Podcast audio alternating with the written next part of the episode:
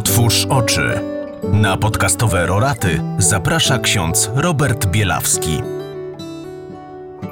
Szczęść Boże w ten czwartkowy poranek, przedpołudnie, wieczór, zależnie o której kto będzie słuchał nasze podcastowe roraty. Jezus kieruje nasze oczy dzisiaj na pewien obraz, który musimy sobie wyobrazić. To obraz domu budowanego na skale i na piasku, czyli na czymś trwałym i czymś pozornym. Moc skały sprawia, że silny deszcz, rzeki, wichry nie są w stanie zniszczyć domu. Będą w niego uderzały, będą starały się wywołać strach, ale nic nie zrobią, bo po prostu nie mogą. Pozorność piasku sprawia, że deszcz, rzeki i wichry burzą wszystko. Niszczą każdy detal tego domu. Z każdym uderzeniem zabierają część jego piękna, którego nie da się odzyskać. Trzeba będzie budować na nowo. Ten obraz Jezus zostawia Twoim oczom, byś widział w nim swoje życie i życie każdego człowieka. W Twoim byciu w kościele nie chodzi tylko o to, byś był, nie chodzi o to, byś mówił: Panie Boże, kocham Cię, ale chodzi o to, byś swoim życiem tak żył, by Bóg patrząc na Ciebie powiedział: On, ona mnie kocha.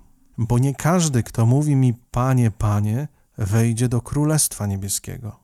Skała i piasek pokazują Twoje codzienne wybory. Życie z Bogiem lub życie w cudzysłowie z pozornym Bogiem. Życie z Bogiem to wypełnianie Jego woli. I pewnym jakimś małym elementem wypełniania woli Bożej są nasze codzienne wyzwania podczas tych podcastowych rorat. A pozorne życie z Bogiem to życie, które zewnętrznie posiada wszystko, ale wewnętrznie sprawia, że dzielę sobie Ewangelię. To przyjmuję tam to odrzucam, to mi się podoba, tam to mi się nie podoba.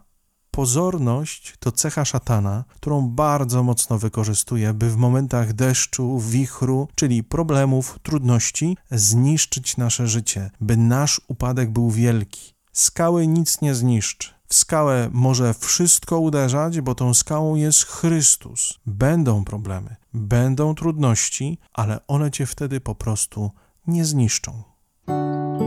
Wyzwanie. Weź kartkę, popatrz na siebie oczami Jezusa, wyobraź sobie, że wypowiada do ciebie słowa: On, ona mnie kocha. On, ona mnie nie kocha. I wypisz po pięć takich rzeczy, które sprawiają, że go kochasz i go nie kochasz. Dobrego czwartku z Bogiem. Do usłyszenia.